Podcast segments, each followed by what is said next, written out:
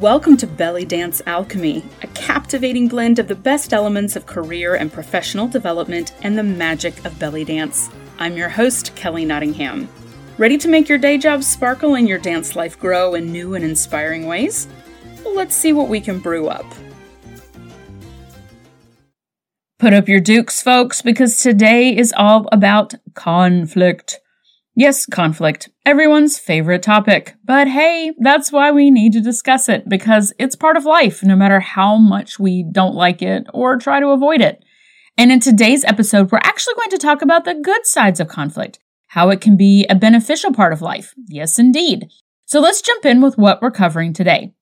What conflict is, the ways we naturally respond to conflict, how conflict can be beneficial, and how to make conflicts successful and productive. So let's start off with understanding what conflict is. Throughout the episode today, I'm going to be distilling some truths for you, and here is the first big one. People perceive conflict in different ways. Some people will see conflict as a fight or a situation for potential permanent damage to relationships, where other people just see the same situation as a difference of opinion, or someone else may see a fun and challenging opportunity to share ideas in a passionate way. Needless to say, even these different approaches to conflict can cause conflict. Ever hear someone say, Why aren't you upset? I'm upset. You should be upset. And that then starts an argument? Yep, exactly. Conflict is essentially a difference of opinions, of needs, or of priorities. Yes, that's a super simple way of looking at it, but when we think of conflict, we're usually thinking about the specifics of a particular conflict and confusing the people and personalities involved in that conflict with the real root issues of why that situation is turning into conflict in the first place. So think about it this way. There are two sources of conflict. External or situational and internal emotion based. External conflicts are the situations that we find ourselves in and look like not enough resources or basically fighting because of scarcity, undefined or unclear goals, unclear roles and responsibilities. So maybe a lopsided division of work, for example, unclear authority or decision making, aka too many cooks in the kitchen. Now, internal conflict lives inside us and comes from inside us. It's created from our reactions to either an external situation or another person and is made up of two parts, interpersonal and self conflict. Now, interpersonal conflicts are between people and self conflict happens within ourselves with ourselves. So different types of internal conflict might look like communication breakdowns between people or misunderstanding someone's motivations, or making assumptions about others, trying to control others, or letting your ego take the wheel and drive. And what's interesting is how quickly external conflicts will turn into internal conflicts. So let's look at an example. Let's say that you're leading a committee that's been tasked with putting together a social event, something fun where your whole group will be able to get together and socialize. In your first chat with the committee, you've already gathered tons of great ideas for what the event could be like. A big outdoor picnic, complete with a DJ and some carnival games, matching t-shirts for everyone, and a happy hour with free drinks to finish off the day. Planning has officially begun when the financial bombshell drops.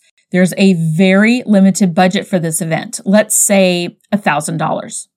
The committee, previously excited, now looks around at all their great ideas and realizes that most of that is not going to happen now. One person gets angry that they weren't told about the budget sooner and wonders why they didn't have any say in the budget at all.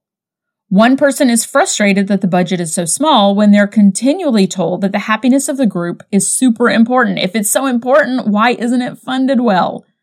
Another person who did help with the budget can't say anything because the overall budget spending is confidential. But the plan is that this money saved can hopefully go to raises for everyone. But she can't tell anyone that and feels really guilty because of it. One person says, well, we'll just have to do a potluck then. Another person who got food poisoning from the last potluck says no. The person who suggested the DJ says that they still insist that there be a DJ or there just won't be a party and is starting to get loud about it. The t-shirt person still wants to have t-shirts because everyone loves t-shirts. The free drinks person is talking to anyone who will listen to pressure them to vote for the open bar. And the person who suggested carnival games has completely given up and is sitting on her phone playing Sudoku and hoping that the whole thing will just fall through. So there are external conflicts in this situation, namely limited resources and undisclosed priorities behind the scenes of the budget. There are also some possible decision making and authority conflicts happening. Those external conflicts are causing the internal and interpersonal conflicts that are now causing you, as the committee lead, to want to run out of the room screaming. So, what are some conflicts, either big or small, that you are facing right now? Are those conflicts internal within yourself? Now, self conflict can show up as guilt or berating yourself or trying to justify your own behaviors to yourself. Are the conflicts interpersonal between you and someone else? And at the root of that conflict, is there possibly an external situation like scarcity or lack of decision making that's causing the internal conflicts to happen? Think of at least one conflict you're experiencing because we're going to move on to look at the ways we respond to conflict. One of the most popular models for our reactions to conflict is the Thomas Kilmann conflict model created by Kenneth Thomas and Ralph Kilmann. It says that there are five different responses to conflict. As I go through this list, please keep a couple of things in mind. First, none of these are necessarily right or wrong responses. There are situations where each of them can be appropriate. More on that later. Second, which one is the one you default to most often? And is it necessarily the most effective way to deal with the conflicts you come up against? So here are the five responses in the Thomas Kilmann conflict model. Number one, competing. This is where a person wants to meet their own needs, whether the other person's needs in the conflict are met or not. I like to think of this as the I win, you lose scenario. Number two, accommodating. People who respond in this way neglect their own needs in order to meet the needs of the other person. In other words, you win, I lose. Number three, avoiding. This is the person who just doesn't participate in the conflict at all. They leave the situation without resolving anything. This could be seen as the we all lose because nobody's needs are being met and the status quo continues. But and I'll go into this more in a minute, avoiding can also be a solid strategy to use. Number four, collaborating. This response seeks to find a we all win everything solution that fully meets everyone's needs. Number five, compromising. This response, while it sounds similar to collaborating, isn't quite the same thing. In the compromising response, the goal is just to partially meet the needs of everyone and not take the time or the effort or not be able to get to a we all win everything. It's a nobody really wins, but nobody really loses kind of setup. Everybody gets something, but nobody feels totally satisfied with the outcome. So there we have it. Competing, accommodating, avoiding, collaborating, compromising. Which one do you tend to default to automatically? In your current conflict, which one have you been trying? And is it working? If not, which other response might be worth trying instead? As I mentioned, none of these five responses is necessarily right or wrong. When reading through them, usually collaborating jumps out as the right response, but there are times when the conflict isn't really worth the time or energy to get to a full collaboration and compromising might be good enough. An emergency situation, like someone threatening you, is not the time for a committee meeting to discuss what to do. That's the time to compete to win. If your needs in a situation are so low cost that they're not really worth pursuing, but another person's needs are much higher value, then accommodating may be appropriate. So, for example, we just celebrated my husband's birthday. He loves ice cream, especially Blue Bell ice cream. It's so good. But I'm trying to avoid sweets. But it's his birthday and he really loves ice cream and you only get one birthday a year.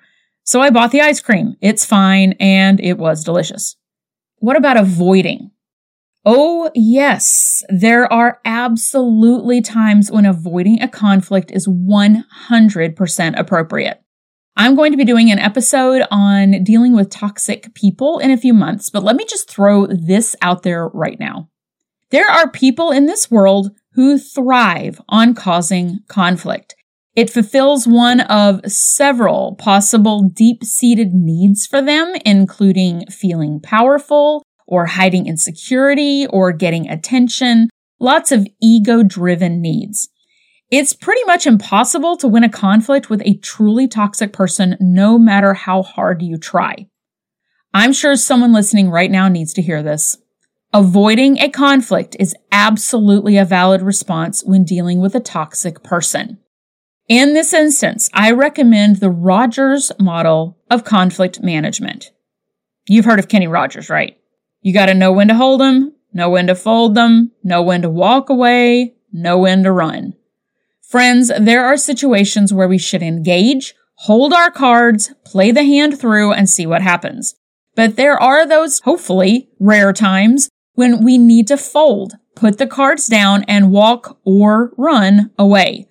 This turns avoiding from a we all lose situation into a I win by not wasting any more energy on this and I don't care what happens to you kind of situation. And sometimes that's the best we can hope for. All right, enough about that. Let's talk about ways that conflict can be beneficial. We tend to think of conflicts as being destructive, but they can actually be very beneficial, both to us as individuals and as members of a larger group. So here are some ways conflict can help us if we only let it. Hint, we let it by approaching conflict with these things in mind. Conflict can challenge our viewpoints, assumptions, and beliefs, and therefore help us define our own points of view. For example, just Think of any time you've ever had to wrestle with a difference in political views. Until we actually have to address that there are different views in the world and try to understand those views, we don't necessarily have a very clear understanding of our own opinions. Conflict can help us to clarify what we think and believe. Conflict can help us see where our boundaries are. Where do we overstep other people's boundaries? And where do we let people overstep our own? Do we need to set stronger boundaries earlier in a relationship? Do we need to be more assertive or less assertive of our own boundaries? Do we need to change where our boundaries are because they're not really where we want them to be? Conflict can grow our emotional intelligence through listening and understanding someone else's viewpoints. It can help us understand others better, to read people better, to relate to others better, to build that empathy muscle that is so needed for healthy relationships.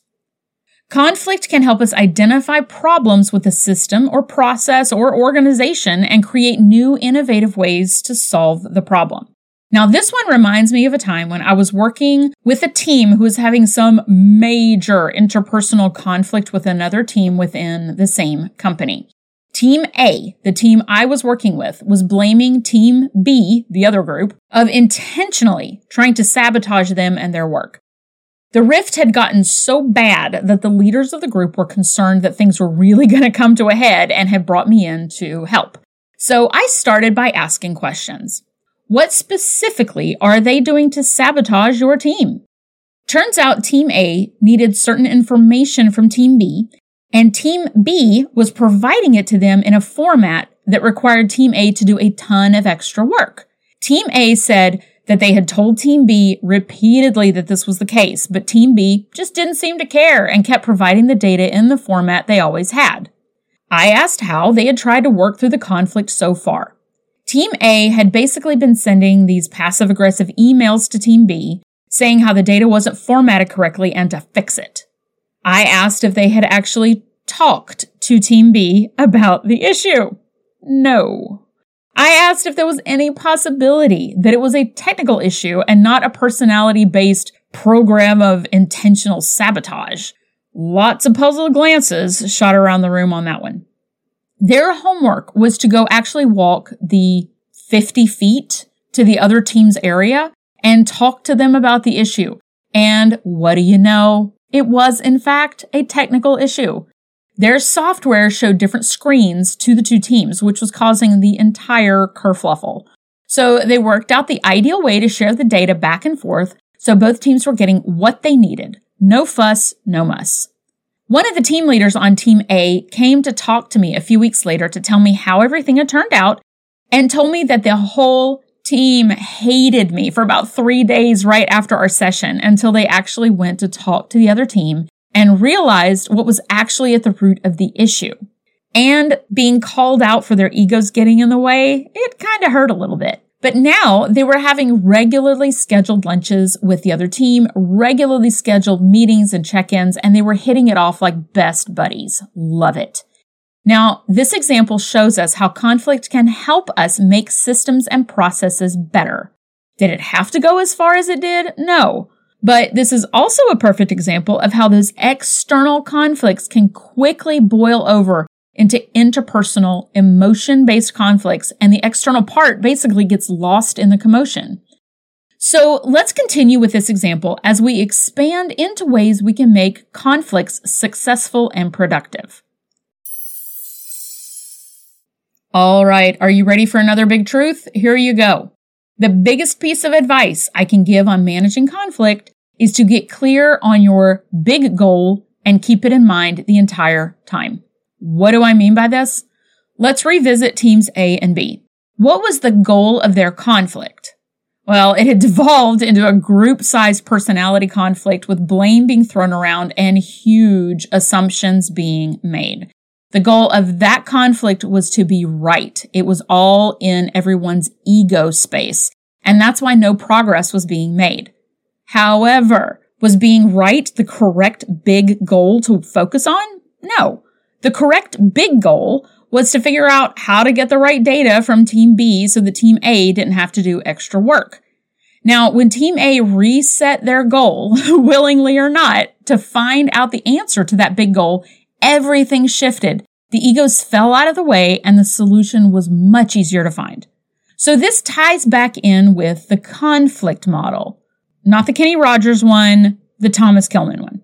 What are you trying to accomplish in the conflict? Being right is starting you down the road of toxicity and you will end up leaving a trail of broken relationships and burned bridges behind you.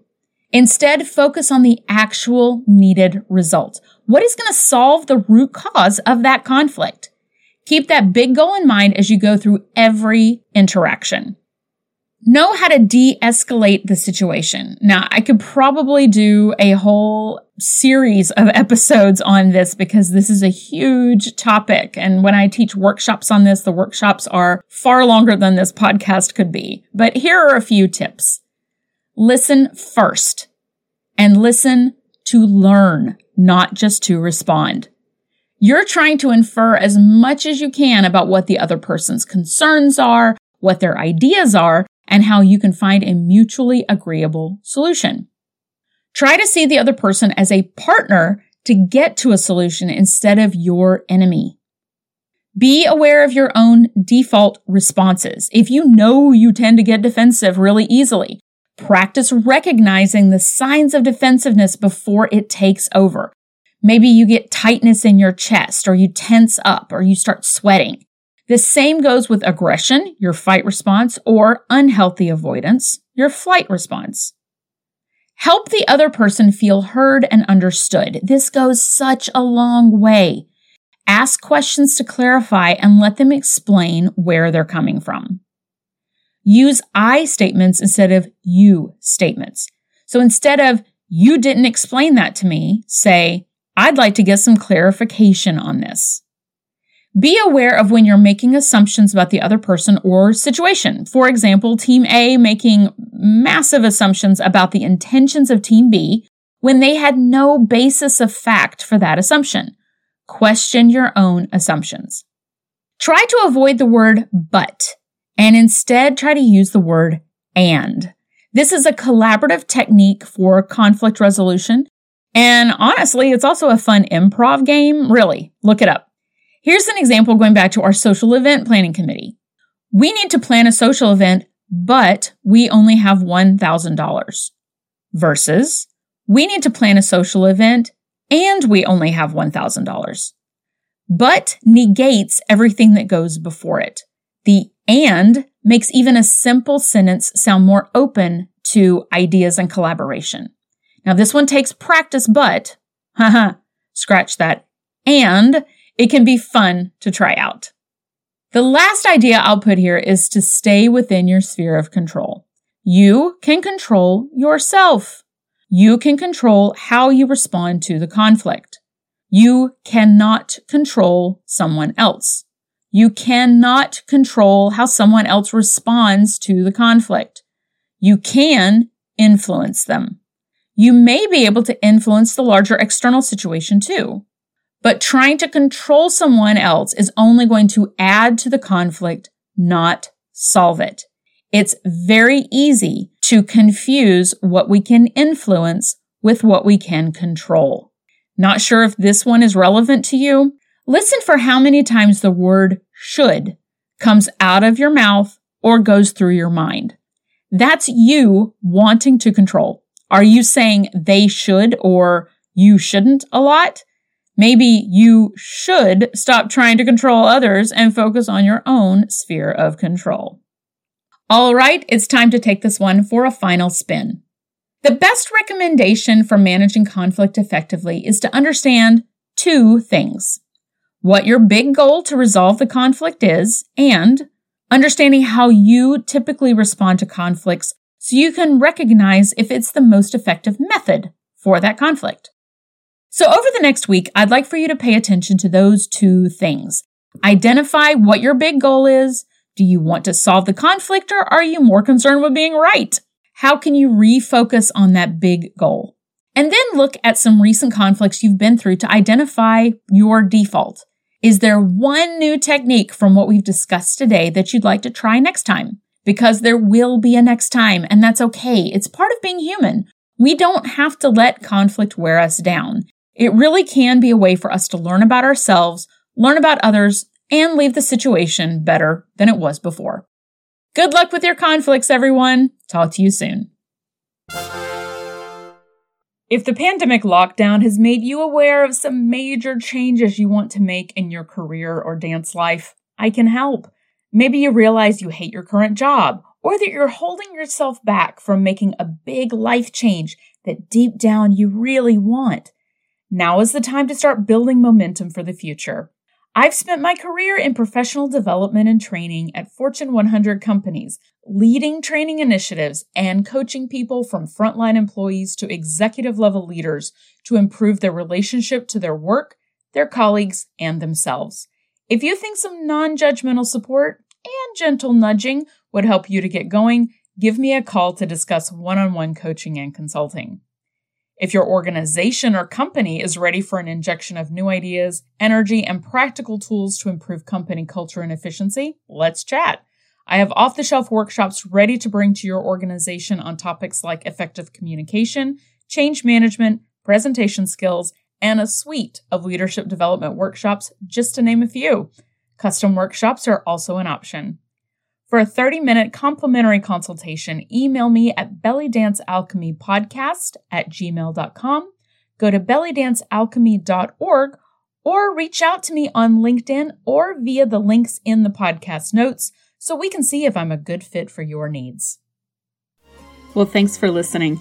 If you like what you hear, please subscribe to this podcast and share the magic with your dance friends. If you want more, you can sign up for our mailing list at bellydancealchemy.org or you can email me your suggestions and feedback. I would love to hear from you at bellydancealchemypodcast at gmail.com. Bye.